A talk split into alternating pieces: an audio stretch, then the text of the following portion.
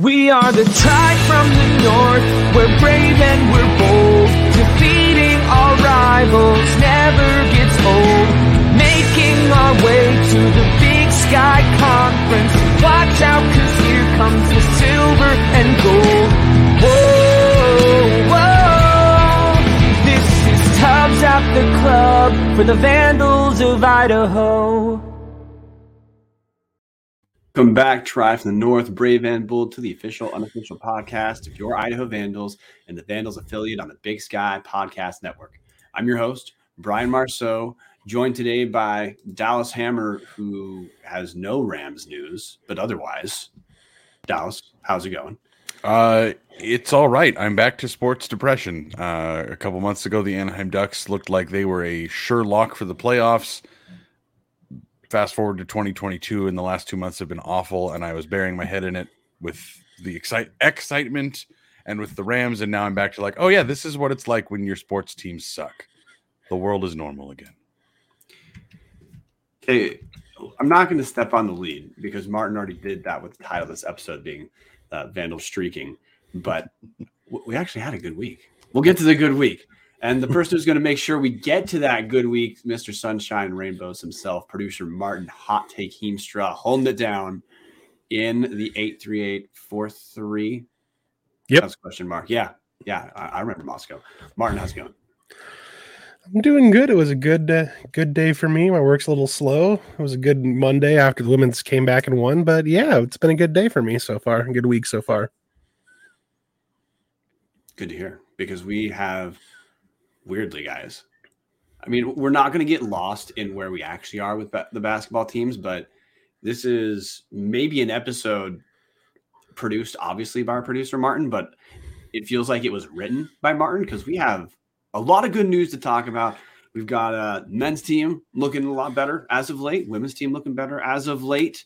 We have some f- uh, football miscellaneous news to get to, but first, because it does relate to Vandal football and Vandal athletics. We're going to jump right into Around the Bar, brought to us by Hughes River Expedition. And the news we're going to talk, lead with former University of Idaho head football coach Paul Petrino is now a former South Alabama analyst after I think what felt like six minutes. Martin told us before show it was six weeks. Whatever. Uh, you can tell me six. He was at South Alabama for six minutes or six weeks. I don't care which. Paul Petrino is now a former South Alabama analyst, and he is now a Central Michigan offensive coordinator, which means Central Michigan is coordinated on the defensive side by a fired Idaho coach, Robb Akey. And because one is never enough, they are now uh, being coordinated on the offensive side by a fired Idaho coach, Paul Petrino, and Dallas. Obviously, look, there, there's a clear takeaway for why this is great news. Yes, um, it's cool that Paul got a, got another job. It's cool that he got a coordinator job. That's you know a better position than an analyst. They're both G five positions, but one's coordinator. You know why this is good news for Idaho, Dallas. Yeah, probably about a hundred thousand reasons why this is good for Idaho. Oh, way more uh, than a hundred thousand. Well, from his analyst salary to to his coordinator salary, we just added on an extra hundred thousand dollars. We don't have to pay the guy, so that's why we're bringing him up today. Uh, I know most of us have moved on or have, or have tried to move on, but this is fantastic news. Uh, anytime the guy you fired goes and gets a, a G5 coordinator position and is able to knock out a good chunk of that buyout, you can't be more than happy for the guy. So it's uh, it's awesome to see. Um, I I'm just hoping that we see, uh, you know, maybe Dennis Erickson decides to to come back. Maybe Nick Holt decides to come back. They're looking for a special teams coordinator over there. Let's make it three for three. Well, actually, Tom, I don't think they're actually. Wouldn't Tom Cable be the other most recently fired head coach? Yes, but not the most recent head coach. Right. No, no. But well, the but, streak was clearly fired coaches. If you're going with fired coaches, then yes, yeah. we. It's time to get Tom Cable to the G5. Fire up chips. Yeah, and to be more specific, uh, Paul Petrino is replacing Kevin Barbay for the offense coordinator last season for Central Michigan. Barbay's salary, base salary, was one hundred fifty-four thousand seven hundred thirteen dollars, according to USA Today. Now, that of course does not include any sort of incentives that may be included in the contract or might not be, but still for our for Vandal purposes, every dollar that Paul Petrino makes as a coach elsewhere is cut out of the payout he's owed from the University of Idaho. So obviously, one hundred fifty-four thousand does not uh, take away the entire payout. It doesn't take away half the payout, but one hundred fifty-four thousand, pretty big, pretty nice chunk of change. You know, that's a that's an assistant coach position here plus you know change or but whatever. I don't care what it equates to. What I care is that last it's, it's been an ongoing story forever that and, and it will always be an ongoing story for FCS schools that your budget really does matter. It's hard for schools to be able to fire a coach and continue continue to pay for everything. And we just found a 150, I'm going to round up 155,000. We just found that uh, we do not Idaho does not have to pay out. I don't have anything else to to chime in on here, Dallas. Do you? I mean, I just find it hilarious that there was a large contingency of this fan base that wanted him gone over the last four years or so. Uh, couldn't get rid of the guy, and now he's gotten two jobs within the span of what three months. Uh, truly impressive work to get two brand new jobs after getting fired from one. So, uh, props to that guy. I, I mean, the repu- stunned. reputationally as a position coach, like we, we'd had a lot of people message us saying that he was good um, at a lower level of responsibility. But I am kind of like you. I'm actually done with Paul Petrino. I'm here for the money. It's cool for him that he got a job. I care about the money. Hot take before we transition. We're, we have some house cleaning football news we're going to get through before the veggie discuss. Before I'm serving you guys veggies, or what some people are calling veggie tails, uh, not trademarked for sure. Uh, hot take. Anything you want to add to the Paul Petrino gets a job and saves us some money?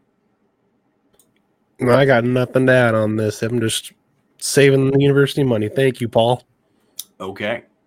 Well, in the spirit of house cleaning, uh, we have what another item to get to. This is a little bit old. It's around signing day.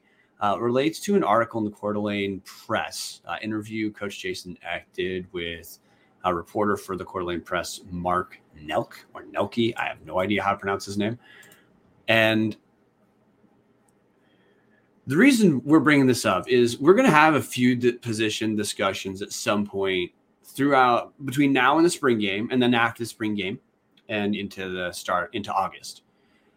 One of the brain dead positions that we can talk about is quarterback and we're not going to have big quarterback discussion yet. I want, you know, I want to actually have some practice and I want some actual games as in like spring game and then, you know, fall practice to take place for us to talk about starters, but we may have some news about uh, a pretty big name that Vandals are going to be aware of that has been a hot topic a few years ago when he wasn't seeing the field, and then last couple years when he was seeing the field in an interesting kind of way. Zach Borisch, um, we may have some clarity on how Jason Eck plans to use Zach Borisch.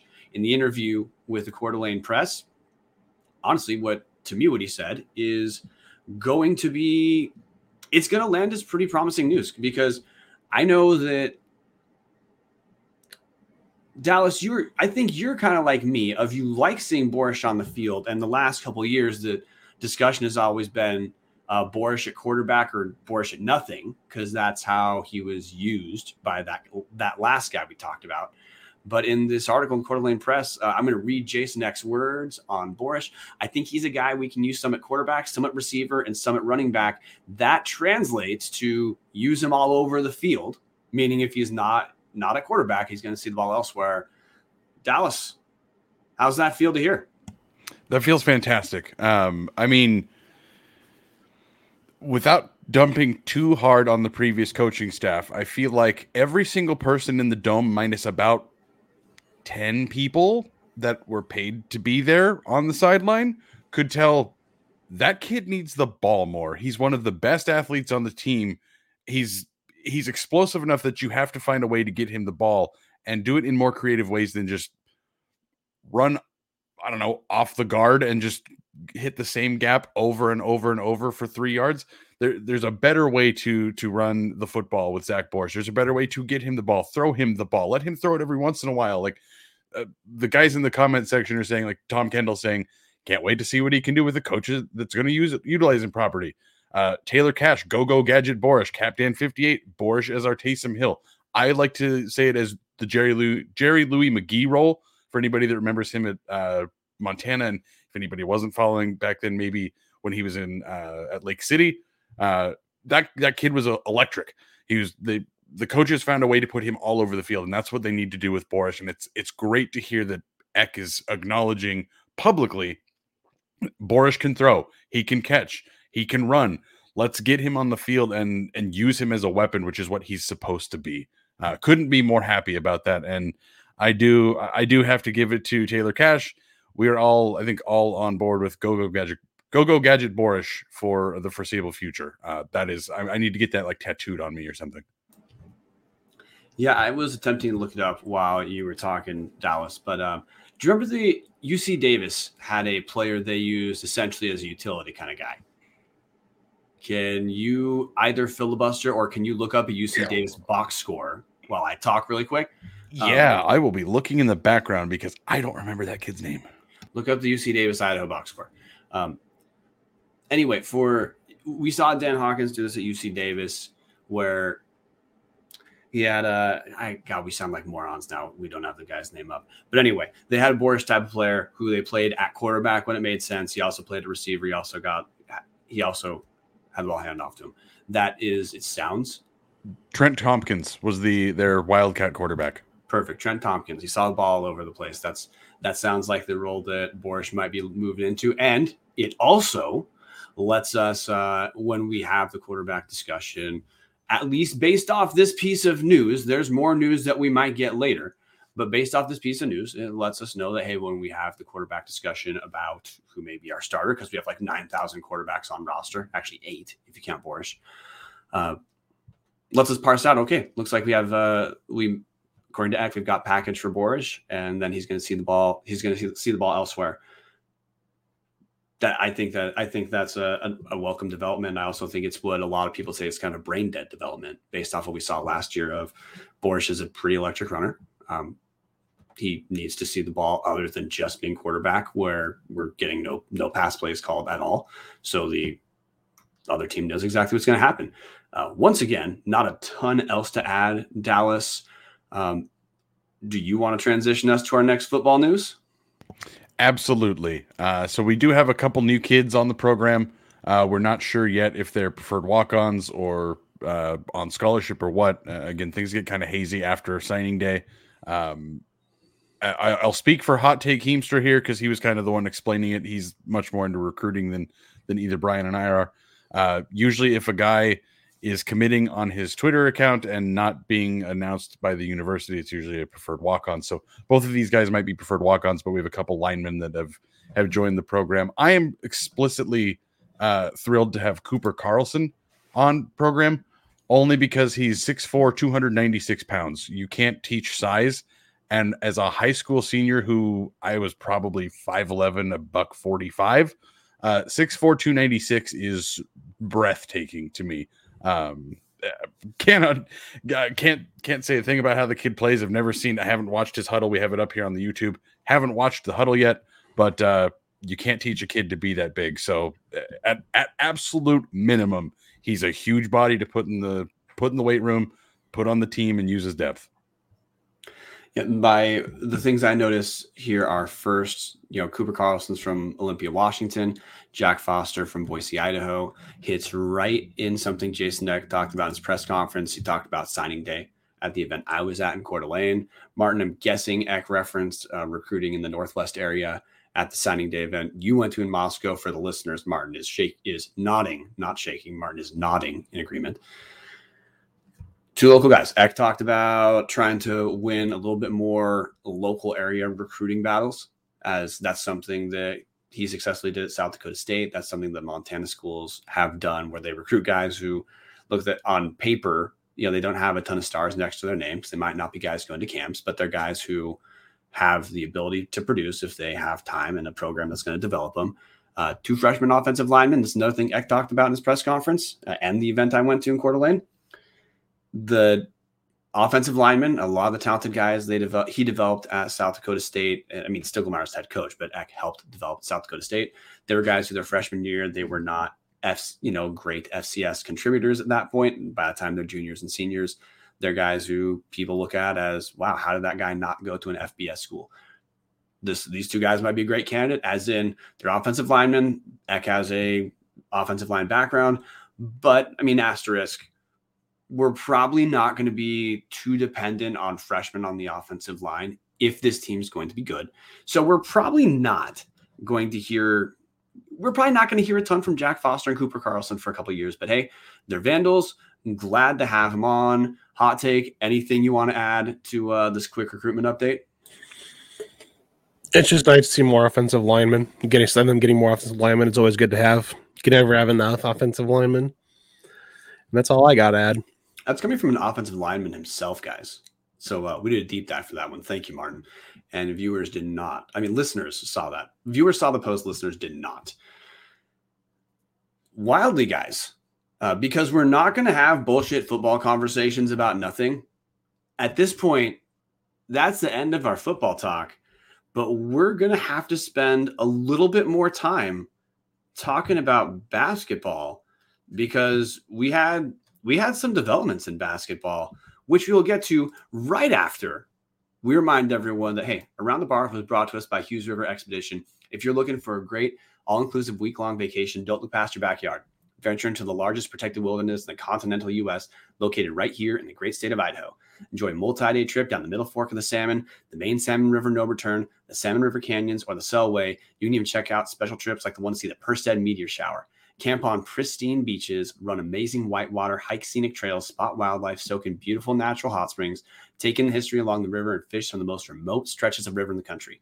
You just bring your clothes, let HRE handle the rest. Hughes River Expeditions has been Vandal owned and operated since 1976 and ready to take you on a vacation of a lifetime. What are you waiting for? Find out what it's like to grab a paddle, catch dinner, and ride the bull all throughout the gem state. Call them now at 800 262 1882 or check them out at hughesriver.com. Which actually, hey, we have one more football thing to get to. I lied, guys. And Martin, this is a curveball. Uh, we did have some big transfer news in the big sky that just came up last day or so. No, people who've been following the big sky for a couple years may remember the name Elijah Dotson. He was an all big sky running back in 2019. Sacramento State, uh, he's running back for Sacramento State, kind of a dual threat, good pass catcher, also just a good rusher. Sac State doesn't play in 2020. They don't play in the spring. Fall 2021, Elijah Dotson, it's unclear what was going on, but the almost all American level running back was just not really playing for them. He left the Elijah Dotson left Sac State midseason. Uh, Troy Taylor, who doesn't say a ton of the press anyway, um, more or less just said he had he supported Elijah Dotson's decision. He, he needed to not play in football right then. Well, Elijah Dotson, former All Big Sky running back, has found a home in surprise, surprise, Greeley, Colorado, where Ed McCaffrey and look, we talked about the news of good lord, what's happening? Thirty plus guys have left the program. Well, one of the big guys people were concerned about leaving the program, Northern Colorado, was freshman running back Gene Sledge, and they just picked up a recruit who is better than Gene Sledge in Elijah Dotson. Dallas, what's your take? I'm shocked that somebody would want to transfer to Northern Colorado. Uh, that is my take. Uh, honestly, no, this is huge for for those guys. Um, uh, I I don't care at all because I don't care about Northern Colorado. But that guy's going to go put up insane. Assuming he gets, I, we don't know what what was going on at Sac State again. Uh, like came out of nowhere to when they turned it around, he was, I mean, he was their guy. Um, no idea what happened there, but assuming he can get back to his 20, what, 19 levels of production, uh, you would assume he's going to be a very integral part, part of that absolutely terrible Northern Colorado offense. So it'll be interesting to see what happens. And Captain 58 asked if any Sac State dudes ha- have the inside line on that, meaning Dotson transferring out dude was a stud in 2019. Uh, Captain, I'm going to speak to you directly. I, in researching for back when we did the episodes on who is going to be the head coach at Idaho, when I got news of potential coaches who we were told had applied or had been interviewed. I contacted beat reporters. For example, I contacted some South Dakota State guys pretty early in the process. Did that in Sacramento State when we were told Andy Thompson was potentially an applicant, guy who may have been interviewed. And I was told by Sac State beat reporter that um, Sac State is so closed lipped eh, with anything they do media wise. And since they don't get a ton of media attention, it's easy for them to freeze out the media. There, Troy Taylor is so close with information that he'll tweet out that Sac State has signed a new player, and the sports information director has no idea who the guy is. So we don't have direct lines on Sacramento State. Uh, we can message around to see if we can get any news out, but um, I, I, I, have no not going to make any promises about us getting a lot of news out of Sacramento State. They're in that they're just in a weird situation where because they don't get a ton of media coverage, and because they're in a city like Sacramento, which has you know an NBA team, and there's other stuff going on in Northern Colorado, Northern California. Man, that's a Freudian slip. I don't know what inf- information we're going to find, but we're going to jump jump. Actually, before I, we jump out, my take is yeah, that's a that's a huge get for Northern Colorado. Um, I have no idea. Well, I do know why. I think people are still going to follow the Ed McCaffrey name, and I think that maybe some guys are going to write off what the reporting was by Jay, Jaden Adams that we covered, or it's Northern Colorado. It didn't get much attention beyond like us covering it. Maybe he didn't even hear about it, or he just saw it in a passing way and just dismissed it. And he's actually talking with the coaches who are telling him, "Hey, it's not a problem." But look, they still got 30 other spots they got to fill. But with this one spot, they definitely upgraded. So look, we're gonna Idaho's gonna see Northern Colorado next year. So we're gonna get to see how Elijah Dotson looks while he's in Greeley. And now because Rakitic69, one of our favorite listeners, of course, was chastising us because we're uh, putting off the basketball talk with Northern Colorado talk. We've got to, we have to jump into basketball because we, um, I mean, we, we had some surprise news in Idaho. Look, we played Montana Thursday. Now, both these games are in Moscow. Played Montana Thursday, Eastern Washington sat Saturday. And on Thursday, Idaho holds on to beat University of Montana 82 to 76. Idaho was led by Yusuf Saleh, who scored 19 points on eight shots, uh, including three of four threes. He, he made uh, one of those must have been taken back because initially in the first half he was four or four from three. So one of those must have been rolled too. But anyway, scores 19 points on eight shots. Rashad Smith ships in 18 points on five shot attempts, going three for three from three and seven of eight from the free throw line. And Idaho shoots 60% on the game from three. That's how we hang on against University of Montana, who, by the way, University of Montana is a top four team in conference right now. And then Saturday, hosting Eastern Washington, Idaho comes back from a 14 point deficit in the first half to win 83 to 80. We're led this time by Rashad Smith, 22 points on 8 of 10 shooting. Tanner Christensen adds 18 points. Tre- Trevante Anderson chips in 15. We're going to get to the other guys as well. But two big wins for Idaho, two surprising wins for Idaho. Uh, if you extend this back, since we lost to Idaho State at home, we have now beaten Weber State, Montana, and Eastern Washington consecutively, all home games. Dallas, before we go to the bigger takeaway, let's get a little narrow first. Obviously, something happened different. If we go from Idaho looked pretty bad against Idaho State, then against Weber, we talked about that last week. Of look, Weber didn't take us seriously, and Idaho shot 58%, and that's a game. What happened in the Montana and Eastern games? I mean, again, they shot the doors off. Uh, that's uh, it, it's what what happens when Idaho shoots over fifty percent from from the field. Uh, that's when they have a, a chance to to win games. Uh, I, if you look at the true shooting percentage, which takes into account your field goal percentage, your three point percentage, your your free throw percentage, Idaho in their last three games put up sixty eight point five percent against Weber State, 64.3% against Montana, and 63.3% against Eastern Washington. That is, if, if they could sustain those numbers across the season, they would be the top shooting team in college basketball. So that's not going to happen. But if Idaho goes out there and shoots better than like Gonzaga is second in the nation in true shooting percentage and averages uh uh oh I had it up uh 61.8% is their true shooting percentage uh, across the season. South Dakota State, who is actually about to go uh sweep the entirety of the Summit League, uh and obviously got uh crushed by Idaho. They they they lead the nation in 63.6% true shooting percentage. So that's that's the the narrow focus here is this team does have the offensive talent. If the shots are falling, they can hang with with most teams. Uh, again, putting up in, incredible shooting numbers to to go beat two teams that uh, three teams, I guess that honestly I did not think there was a single shot after after after losing both games this year to Idaho State. I did not expect to see this uh, three game win streak. When, when was the last time Idaho had a three game win streak in conference? You're muted, Brian. That'd be the Vic, thank you. That'd be the Vic Sanders year.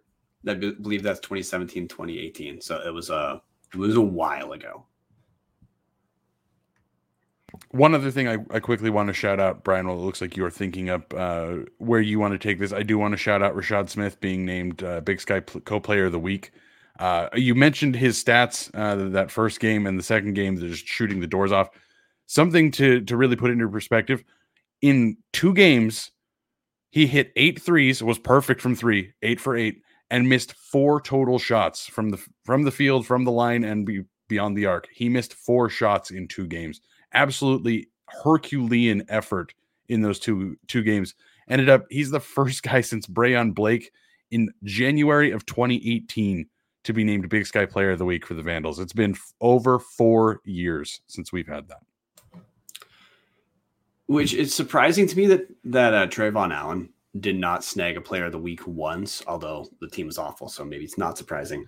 A uh, couple things I want to talk about is first, no, like nothing's changed defensively, so the overall, a lot of our overall understanding of this team isn't going to be that different. But in both the Montana game and the Eastern Washington game, it was not Mikey Dixon carrying the offensive load. He was fine. Like Mikey Dixon wasn't terrible. Uh, Montana's pretty good at shutting Dixon down in terms of their defensive strategy, but in the way Montana collapsed into the paint to try to stop Mikey from getting any looks, other guys got looks. And to Mikey's credit, he did not force too many shots against Montana. He was only two for nine for five points against Montana, but we were carried that day. We already talked about Solly and Smith, but Tanner Christensen, another good game, 14.6 rebounds. Trevante Anderson, another solid game, 13.7 rebounds. Then you look at Eastern Washington, and once again, uh, it's it's not to say that Mikey Dixon wasn't instrumental in this game. He scored 13 points on six of 11 shooting. That's fine.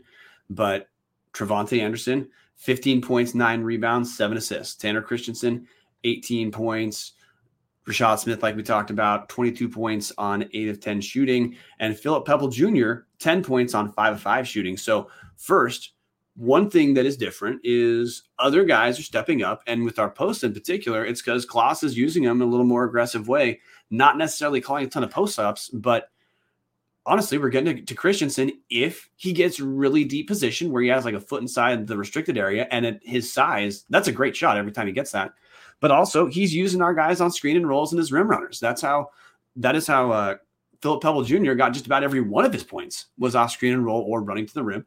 And Tanner Christensen got a few of his good looks that way as well.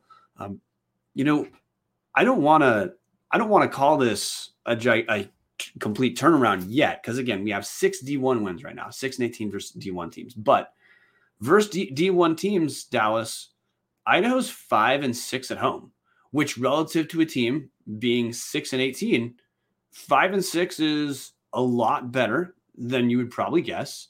And against Eastern, you could hear on the stream, Martin, you were there in person, so you can tell us 2,200 people showed up to that game, which is, you know, it's like 60 ish percent capacity.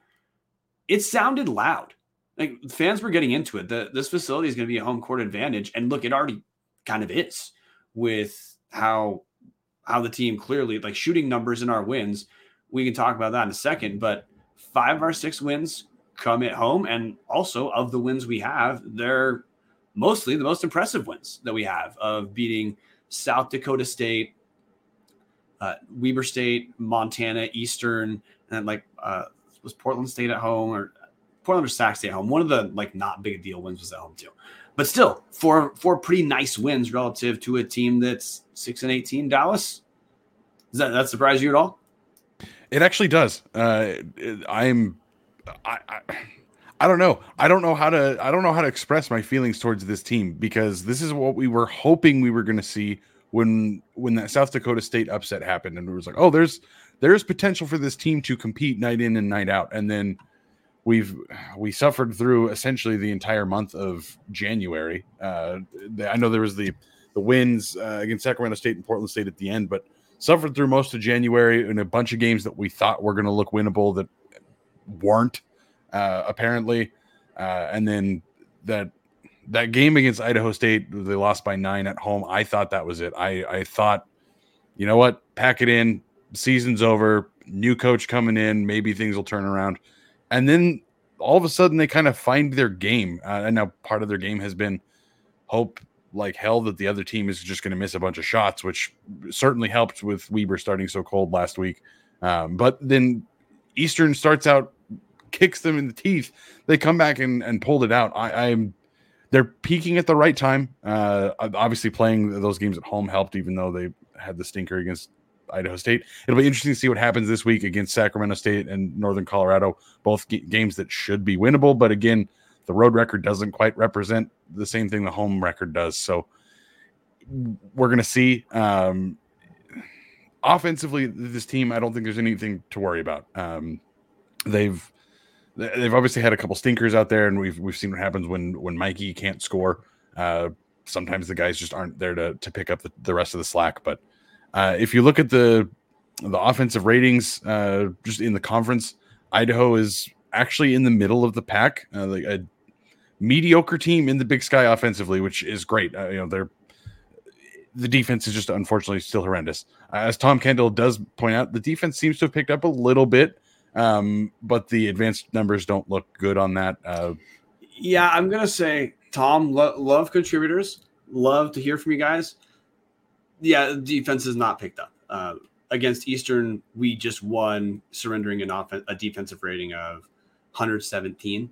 Uh, before that, Montana was, even though we won, the defensive rating was 108.6. Weber State, it was 108.2.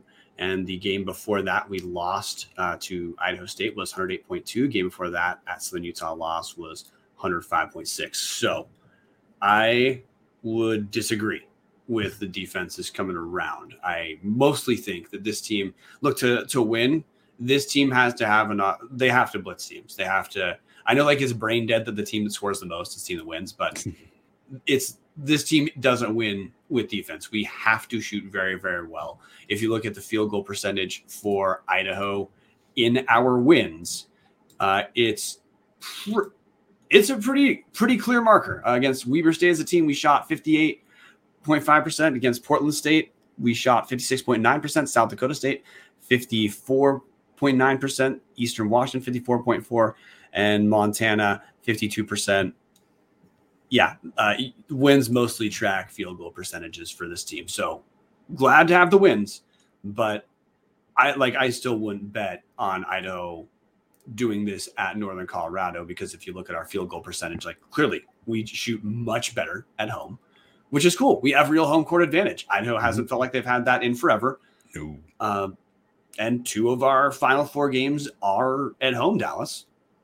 I mean, there is a legitimate chance that Idaho goes two and two. Uh, I, I I don't think they do much better than that, but there is a legitimate chance that Idaho goes two and two uh, over the, the end of the season, and that is a huge turnaround to go.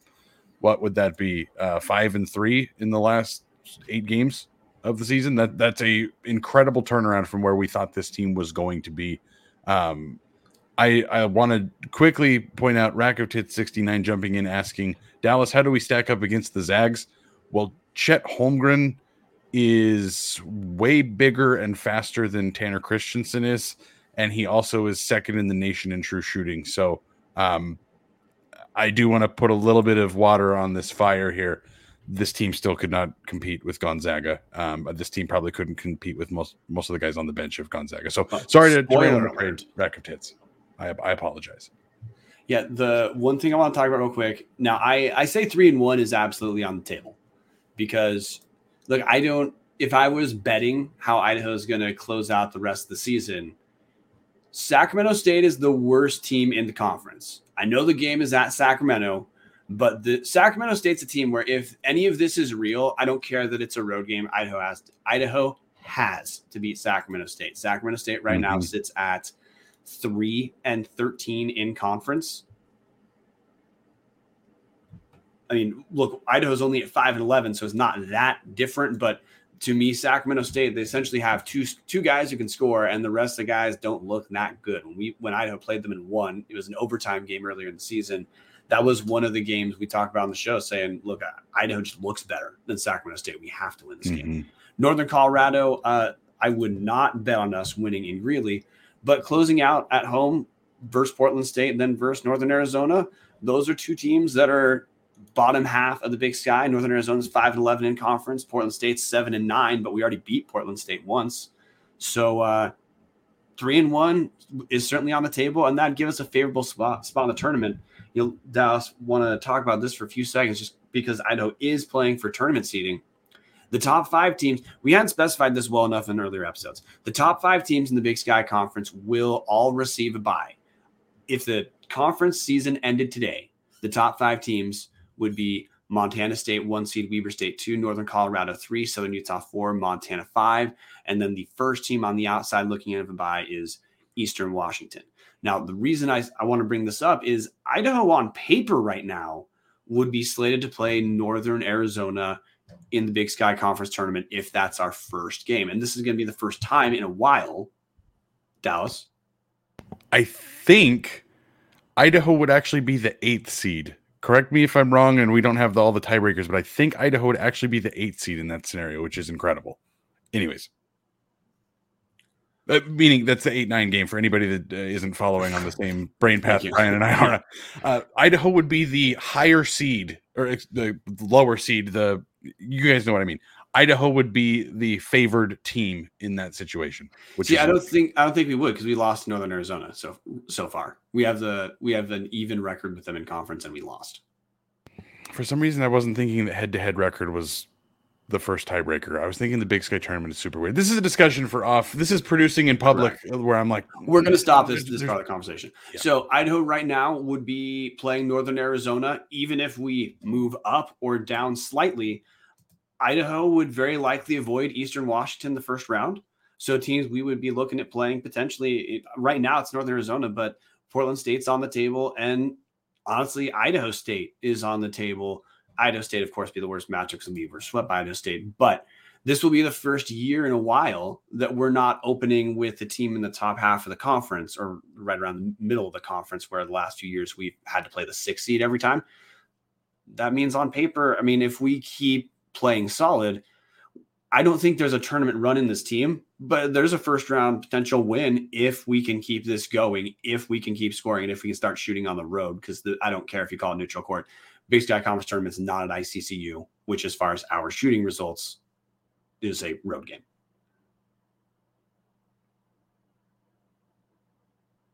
sorry, I have no follow up for that. That I got nothing. Okay. We'll use that as our uh, transition point. But yeah, anyway, guys, playing Sacramento State Thursday. That should be a win. If this is real, if we're going to call this, if we're going to say this is actual momentum and not Idaho just shooting unbelievably well three games in a row, which it is on the table. This has just been Idaho shooting un- unbelievably well.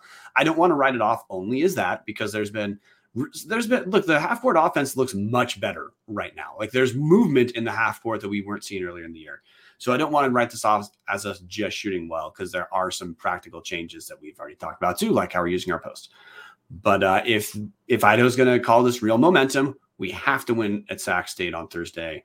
Now it's time to bring in Hot Take Heemstra because we're going to shift over to the women's team because we have some more news that is not catastrophically awful. Uh, first, we're, we're going to get to the other player of the week Idaho had. Uh, but first, Idaho travels to Montana, loses 76 73. Beyonce Bea leads us with 13 points, 13 rebounds. Louise Forsyth, 29 points, three rebounds. Cindy Gandy, 15 points, three, three, three rebounds, three assists. Saturday, Idaho hosts Eastern, just like the men did. The women played first. Idaho wins 79 to 72. Beyonce Bea leads us again, 26 points, 11 rebounds. Ashlyn Walls, 14 points. Tiana Johnson, 10 points, five rebounds. And then Monday, a coronavirus makeup game, I believe, Martin. Montana comes to Idaho. Idaho gets the a sweep in a week. No, we did not. No, we lost first game. Idaho gets revenge of against Montana, holds on to win 70 to 69. Beyonce 24 points, seven rebounds, three assists. Allison Kirby 11 points. Louise Forsyth 19 points. Martin, after those three games, two big wins and a, a competitive loss. How you feeling about the women's team now? I'm feeling a lot better than I was after the uh, week that was, uh, I believe, it was Idaho State and Weber State. Was that last week? I believe it was. Sounds about right. They it was just a hell of a lot better. They like I was watching. I was at the Montana game too with my dad was visiting for my birthday, and I was watching that game on my phone. And it was very competitive. It could have gone either way, and just at the very end, at the very end, Montana just pulled it out. It was back and forth. I believe no team led by more than five in that Montana game at Missoula. So it was it was a close competitive one throughout and it felt like they could hang with anybody. And I think I think Montana this year is playing for a pull, not playoff, gosh.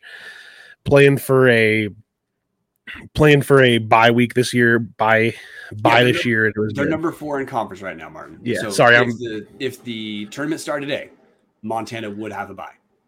Yep. Yeah, it was. They're beating their they're beating teams that are probably going to play in the in the in the conference tournament in the first couple rounds, and it's good to see that they they are doing that. Eastern, it never kind of felt like the game when they were playing at Cheney, where they were kind of just a little back and forth in the first half, pulled away in the end. At least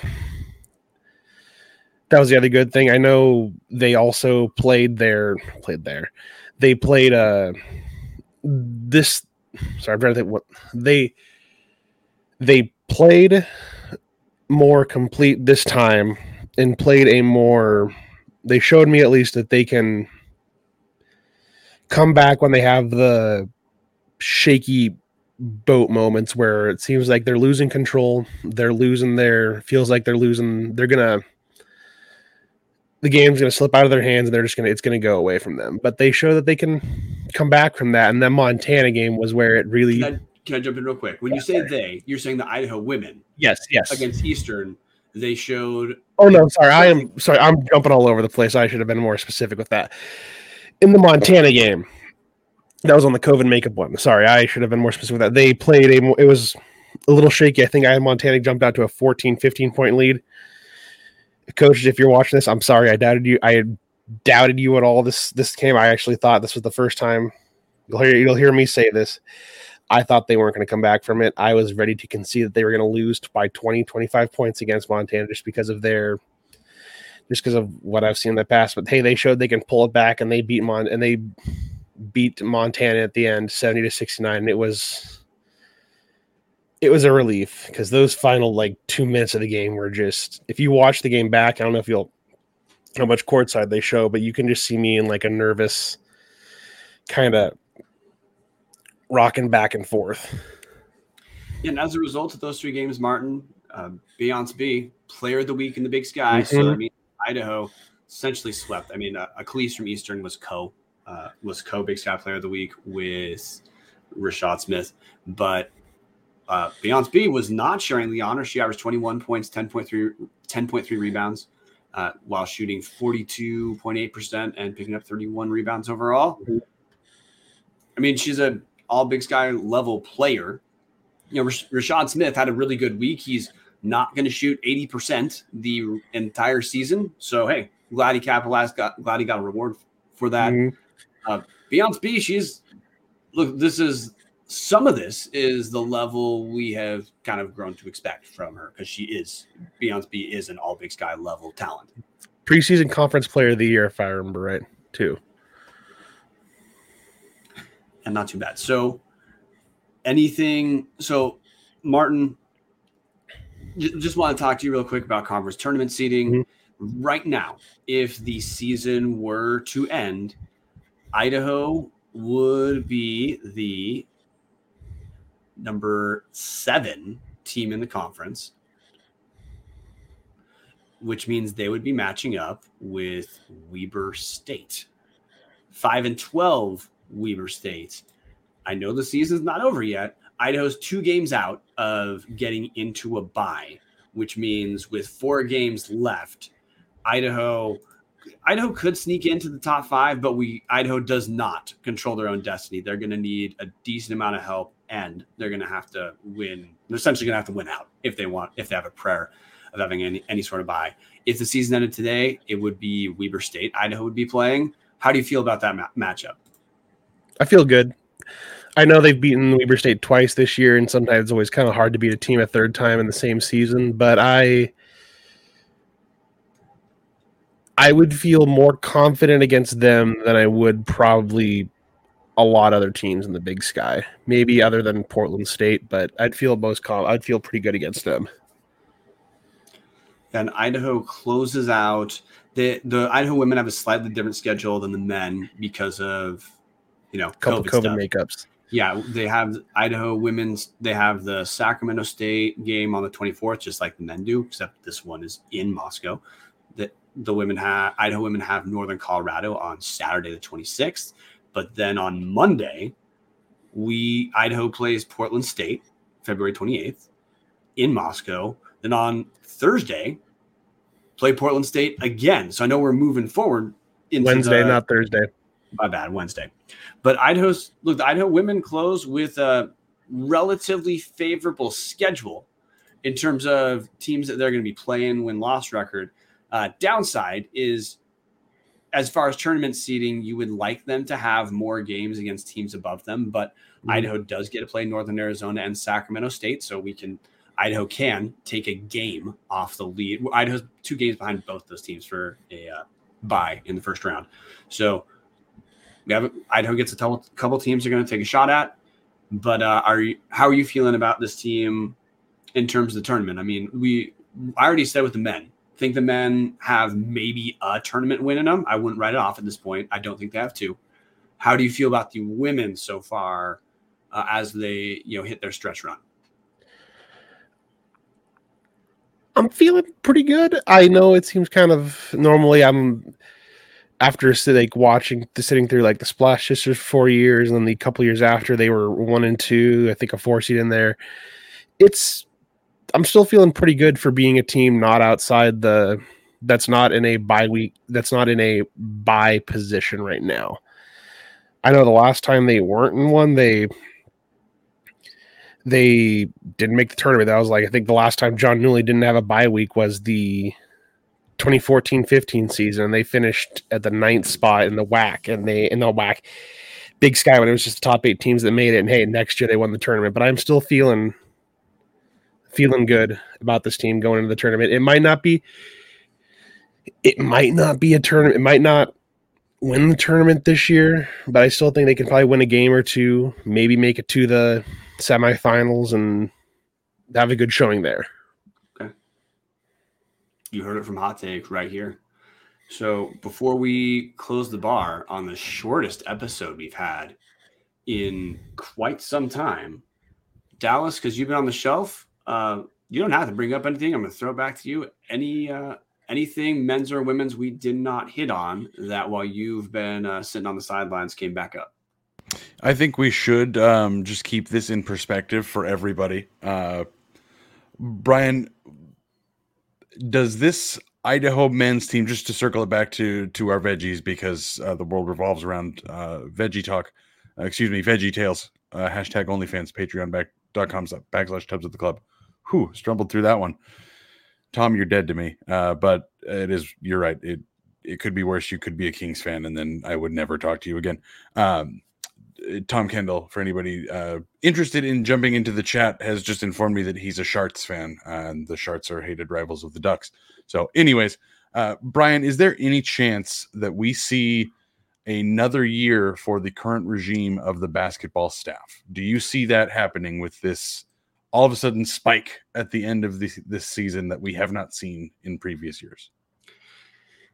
We are now making this a tradition of talking men's basketball, talking women's basketball, and talking men's basketball again. We'll we'll handle this more smoothly someday, and that day is not today. So, should this change how people feel about Idaho basketball? Look, so yes and no.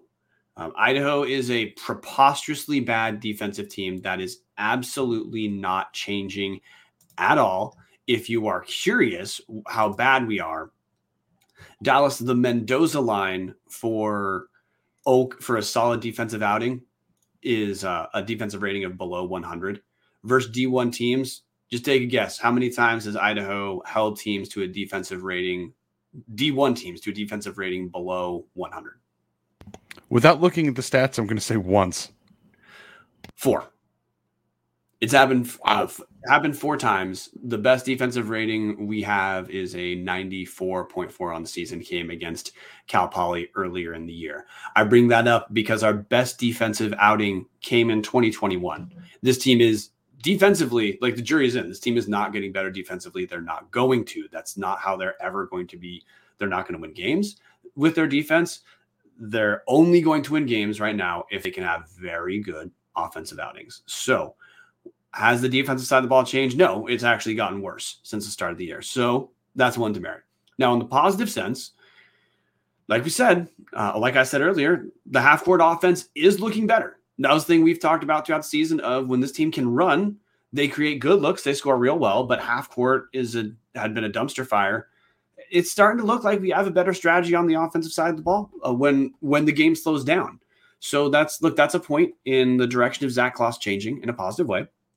And also, we talked about earlier in the season, he's radically shifted offensive strategies this season compared to last season. That shows a willingness to try something different because you need to.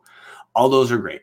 But again, I keep in mind, look, we've won these games where two of the last games, look, we shoot 60% on threes against Montana and barely win. Uh, Rashad Smith shoots 80% uh, against Eastern Washington. We shoot 52% uh, from the field against Eastern Washington. Uh, no, sorry, 54% from the field against Eastern Washington and win by three. 54% is a, if that's your average, that would be a historically good offensive metric to hit. Against against Weber State, we already talked about it, had to shoot almost 59% to barely win. So, gotta hold that asterisk of, I look, there's some things on the floor that have changed, but I mean, unless we win out and we're seeing more things develop in a positive way, I don't think it. I don't think people should change their understanding of Zac Claus right now. Uh, I mean, to give him credit, like we are, we do. Idaho does have a three game winning streak. We did not have that previously. If he closes out winning five out of six or six out of seven, he Zac Claus will have the argument that hey, the team was getting together at the end of the year. It just took a little more time. Now, I would also say I, as a fan, am frustrated that it took two thirds of the year for us to figure out a little bit of a half court offense. So that is not a point in that direction. But overall, I would say Vandals stay in the moment, be happy with the wins we have, and that we're having fun games, but do not yet turn this into being something more than the three years uh, body of work we have.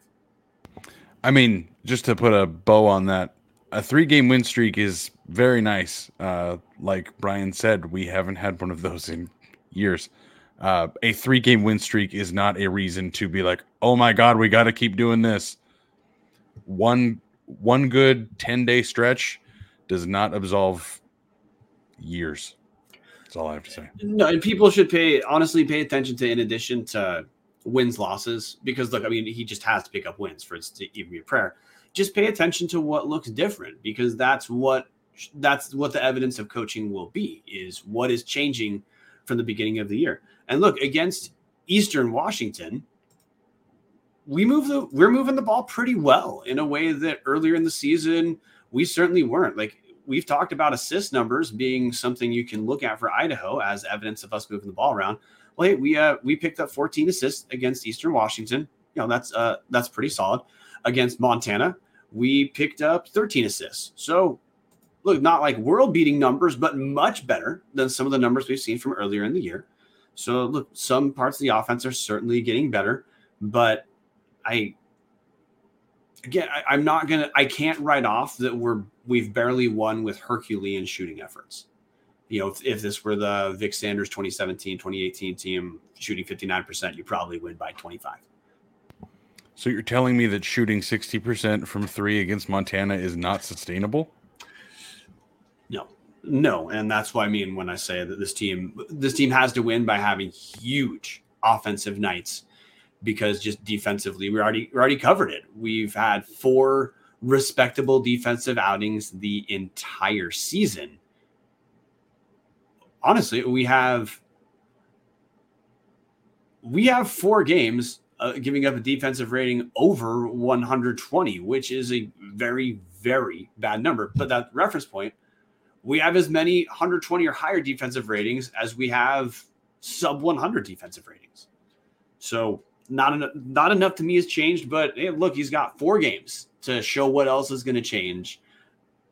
Have to pick up wins, but please try to pay attention to what looks different. And half court offense does look different. We're getting more guys contribute. That that is different, but uh, until we get to the end of the season, I'm I'm not going to say anything should really change. So uh, you've heard it here first. Brian is out on the Claus lifetime extension. Uh, that's it. Go Vandals. Well, we're going to call this a night. Thanks everyone for joining. We're going to throw it to Colby Cuff to play us out. And as always, go Vandals. Go Vandals. Go Vandals. So raise your glass and have a drink with me. Here's to the Vandals in the crowd. All just out there living the dream. Right up one and only Moscow dream.